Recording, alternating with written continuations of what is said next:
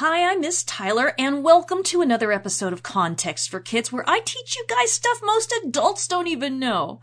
If this is your first time hearing, or if you've missed anything, you can find all the episodes archived at contextforkids.podbean.com, which has them downloadable, or at contextforkids.com, where I have transcripts for readers, or on my Context for Kids YouTube channel.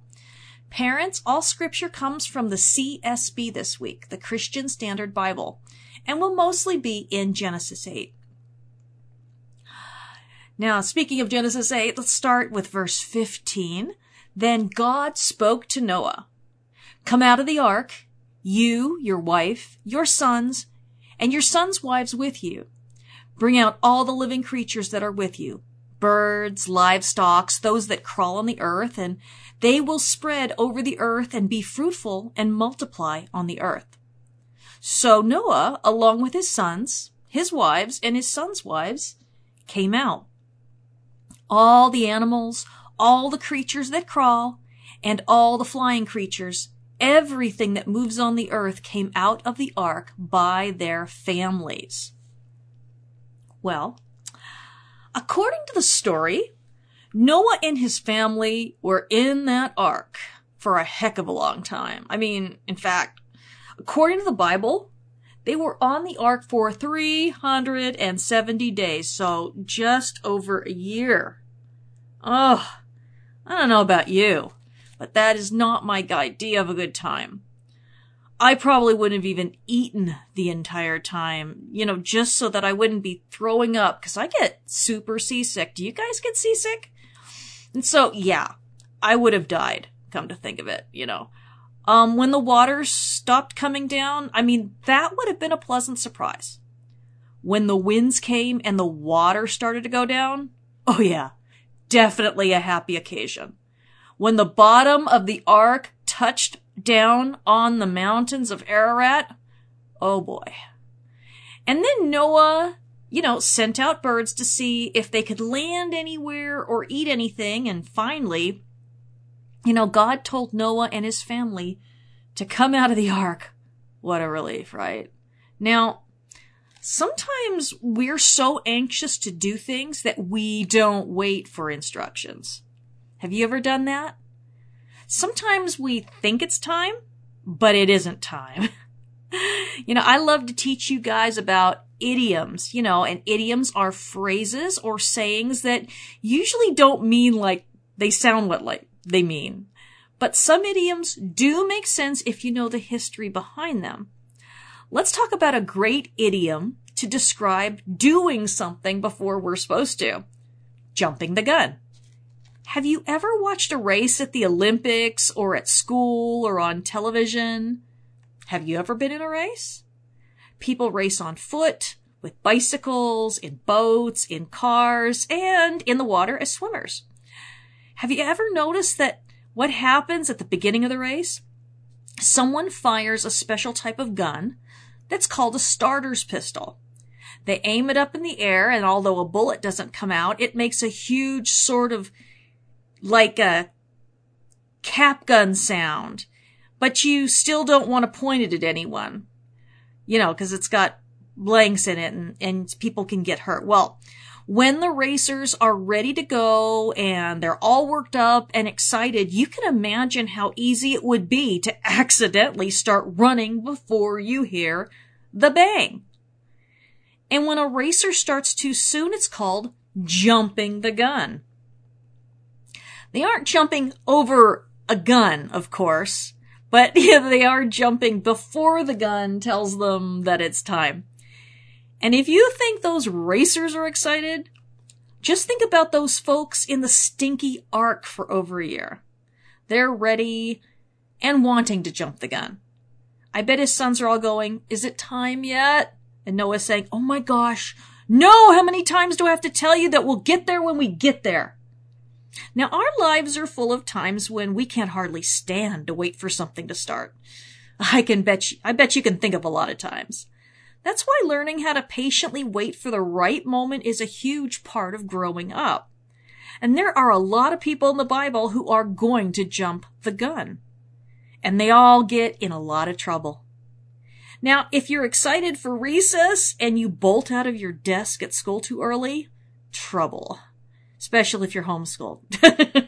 now, if you open the oven door at the wrong time, the cake you're baking might cave in and sink in the middle.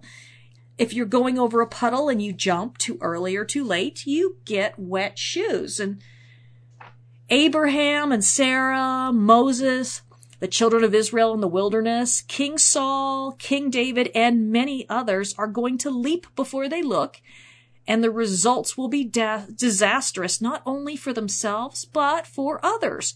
And in your life, you're going to do it too. The Bible shows us that God won't abandon us when we do jump the gun, even though we might not like the real life consequences of what we have done. Of course, in the case of the ark, God closed the door so maybe Noah couldn't even open it if he wanted to anyway. How do you open a door that God's closed from the other side? I guess a lot of times, you know, God protects us from ourselves by making certain things impossible. We're just stubborn enough to try and do something foolish at the worst possible time. I sometimes wonder how many go- times God has protected me from really messing up so bad that there was no way of getting out of trouble. Fortunately, I've messed up many times, and although sometimes things seemed very hopeless, and sometimes I even thought I wanted to die, in time things got better, and now I rarely even remember things that once seemed like the end of the world. Now, let's look at our Bible verses for this week. Then God spoke to Noah, Come out of the ark, you, your wife, your sons, and your sons' wives with you. Bring out all the living creatures that are with you, birds, livestock, those that crawl on the earth, and they will spread over the earth and be fruitful and multiply on the earth. So Noah, along with his sons, his wife, and his sons' wives, came out. All the animals, all the creatures that crawl, all the flying creatures, everything that moves on the earth came out of the ark by their families. Now, something that we see a lot in the Bible is this theme of new beginnings. Do you remember what a theme is? A theme of a story is the topic or the main point, or you might want to call it the subject, but that's not quite right. Just, you know, bear with me. Now, for example, the theme of a movie like Toy Story is friendship and how dangerous jealousy is. One of my favorite old movies is West Side Story. And the themes of that movie are love and the dangers of prejudice and hatred, and it's based on Shakespeare's play Romeo and Juliet, which is about the exact same things. Well, there's a theme that pops up all through the Bible, and that theme is new beginnings. In Genesis 1, God created something new, the heavens and the earth and everything that is in them. He did that so that the entire world could know what he is like, and so emptiness and chaos could be replaced by something beautiful and meaningful. He began with some people and placed them in a good place where they could do the job of making the entire earth a paradise, a perfect place where they could raise children so the whole earth would become a wonderful and peaceful place with no violence or hatred or cruelty. Just think if they hadn't been so anxious to become like God. Talk about jumping the gun. They could have become more and more like him just by doing what he said to do and by, by becoming more and more like him. There is no easy way to become like God, and certainly not by just eating a piece of fruit, no matter how tasty or pretty. But in the beginning, we saw that God created the birds and the wild animals and the livestock, that's farm animals, and all of the tiny critters like bugs and mice and snakes and stuff. And of course, he also created people.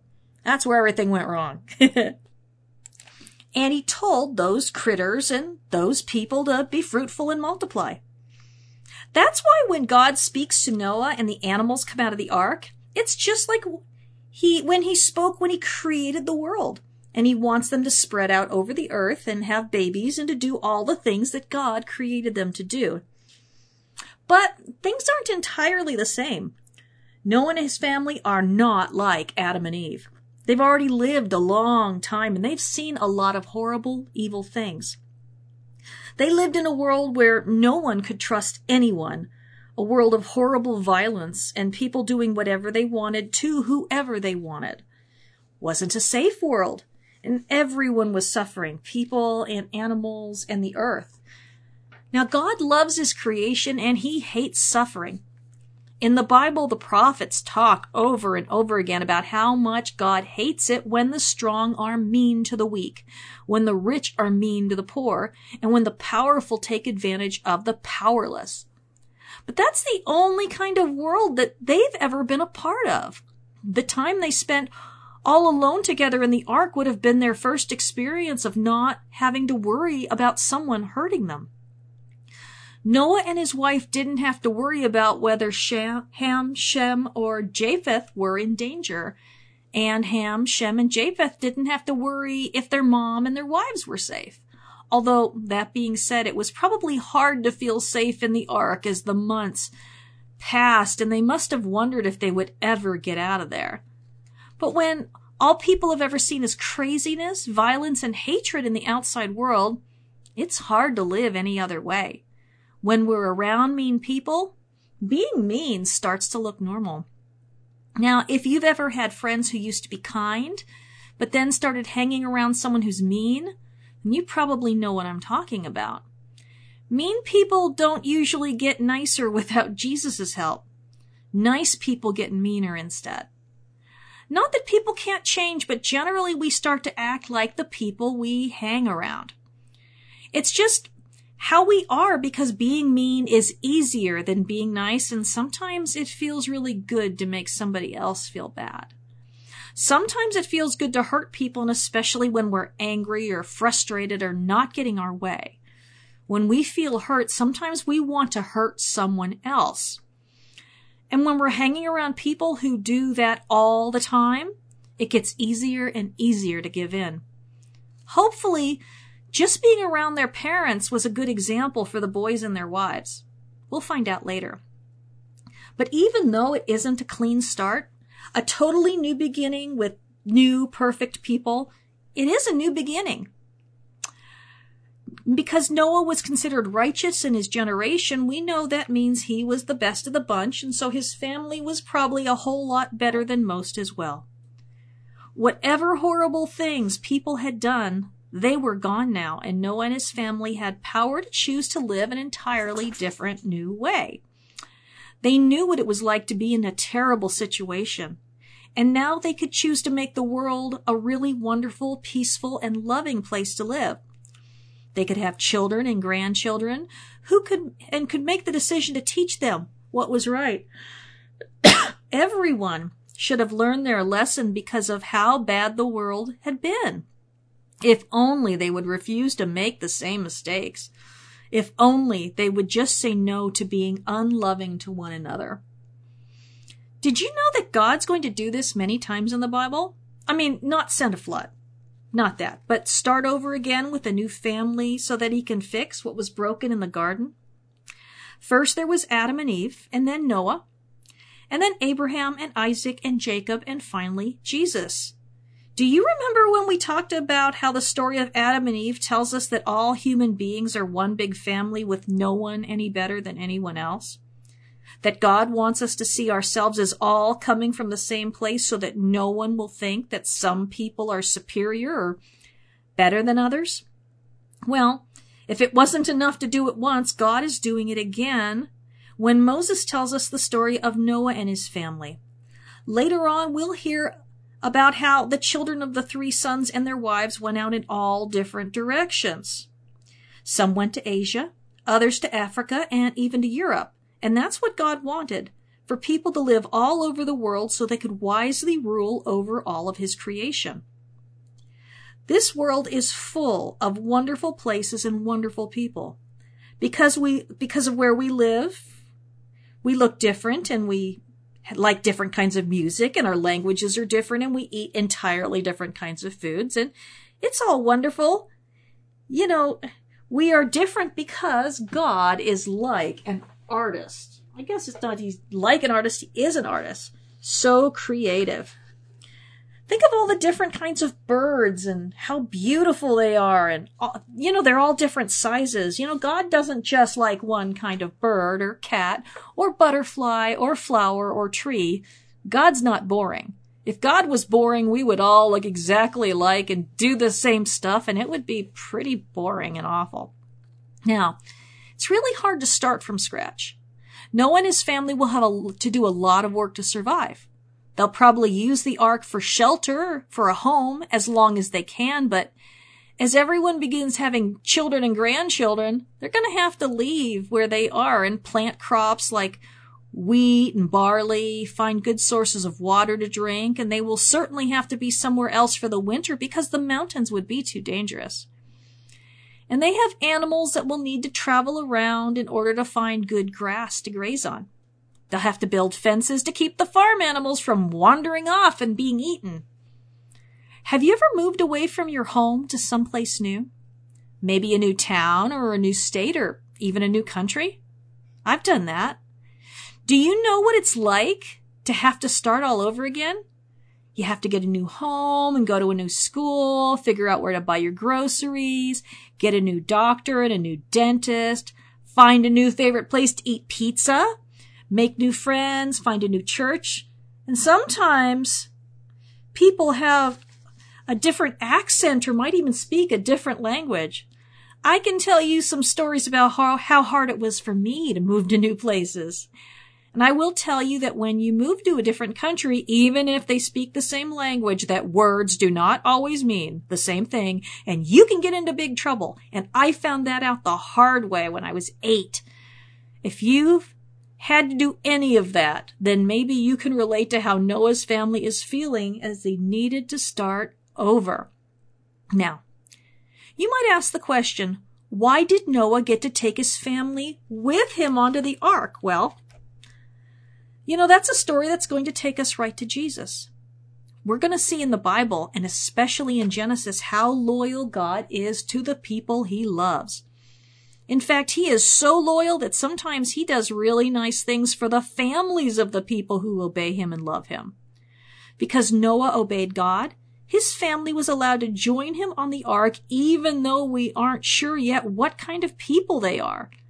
Because Abraham obeyed God, God rescued his nephew Lot and Lot's family when the city was destroyed. And God even blessed Abraham's son Ishmael even though God chose Isaac for himself.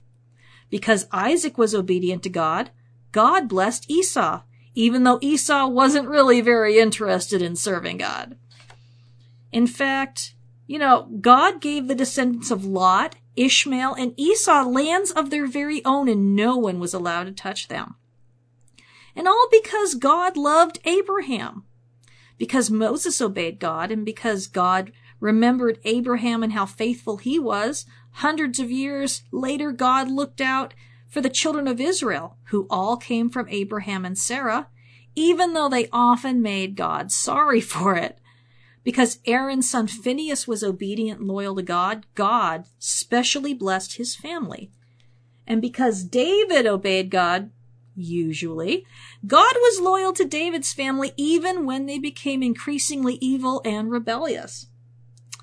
Now, what that doesn't mean is that the people who God was loyal to were and generous with were awesome people, okay? God did good things for them not because they were good, but because someone else was, or at least they usually were. You know? Now God loves loyalty, but what is loyalty about? We say that someone is loyal when they are on your side no matter what when you can trust them not to play nasty tricks on you or lie to you or about you or switch sides when bullies come after you or tell your secrets to everyone so they can make fun of you. You know, being loyal to God is a bit different because with God, you know, He's just perfect and He made us. And when He sent Jesus to die for us so we could live with Him, you know, forever, and, well, we just kind of owe it to him to be totally devoted to him and only to him. But the really amazing thing about God is that when we are loyal to him, he is even more loyal to us. Now that doesn't mean that nothing will ever go wrong. I wish. But It means that when things go wrong, that God doesn't abandon us. God won't switch sides on us or leave us just because we do something wrong. No matter what we do or how far we might try to run from Him, He's just waiting for us to turn around and see that He's been right there waiting for us. Now, there are some people who might try to take advantage of that, but God'll deal with that too. Why does He do that with us? Why is He so loyal to us? He's loyal to us when we believe and give our loyalty to His beloved Son, Jesus. Lot was saved because of Abraham, and so was Ishmael, Esau, and the children of Israel in slavery in Egypt. When they messed up really bad, God remembered his promises to Abraham and saved them from trouble, and more than that, he also blessed them. When the kings of Judah sinned in terrible ways, God remembered his promises to David and sent prophets to them to turn them around to do what's right, but he didn't destroy them. Jesus is like that for us, but he's much more than that. In the book of Isaiah, God said that Jesus would be a light to the nations, that he would bring God's word and salvation to the nations. When we follow Jesus as our Savior and our only King, we're telling God that we believe His promises, that we believe He did everything He said He would to save the world by sending Jesus for us. Before Jesus, when God looked at his sinful people, he remembered Abraham and his promises and saved them. Now, God looks at us and remembers Jesus and his promises and saves us. But now things are a lot different because just believing in and trusting Abraham or Moses or David never changed anyone on the inside. They were still the same people. They might keep the commandments on the outside and might even have been very good people, but they didn't get to be a part of the kingdom of heaven that Jesus brought to everyone who trusts him and gives him their loyalty. A lot of people think of the kingdom of heaven as something up in the sky, but Jesus said the kingdom of heaven came with him and came to stay in anyone who believes in him. And anyone can belong to him if they want to. All they have to do is trust him enough to believe and obey him. So we read the stories about him and we can know they're true. We read that he died as a totally innocent person so that Satan would have all of his authority over us taken away. Satan worked through evil men in order to kill someone completely innocent of anything wrong. That never happened before in the history of the entire world. When Satan did that, he broke his own power. And when we give our love and loyalty and trust to Jesus, the Spirit of God comes to live with us and changes us from the inside out so that not only will we act more loving and good, we will be more loving and good. That's how powerful God's salvation is. Doesn't mean we're perfect or that we're good right away, but little by little, day after day and year after year, we become more and more like Jesus, and Jesus is exactly like God. Hmm we become his image bearers, just like it talks about in Genesis 1. We get the chance to live in this beautiful creation wisely and kindly, not doing damage to anyone, but treating others like they are created in God's image too, because they are. And so are you. The Bible tells us that before the flood, people weren't treating each other as though they were also in God's image, but were hurting them, treating them unfairly, were being violent, and just horrible. Noah and his family grew up in that world, but now they have a chance to start over and do things right. Of course, they wouldn't have the Holy Spirit to help and change them, so what do we think's going to happen? Can they do it?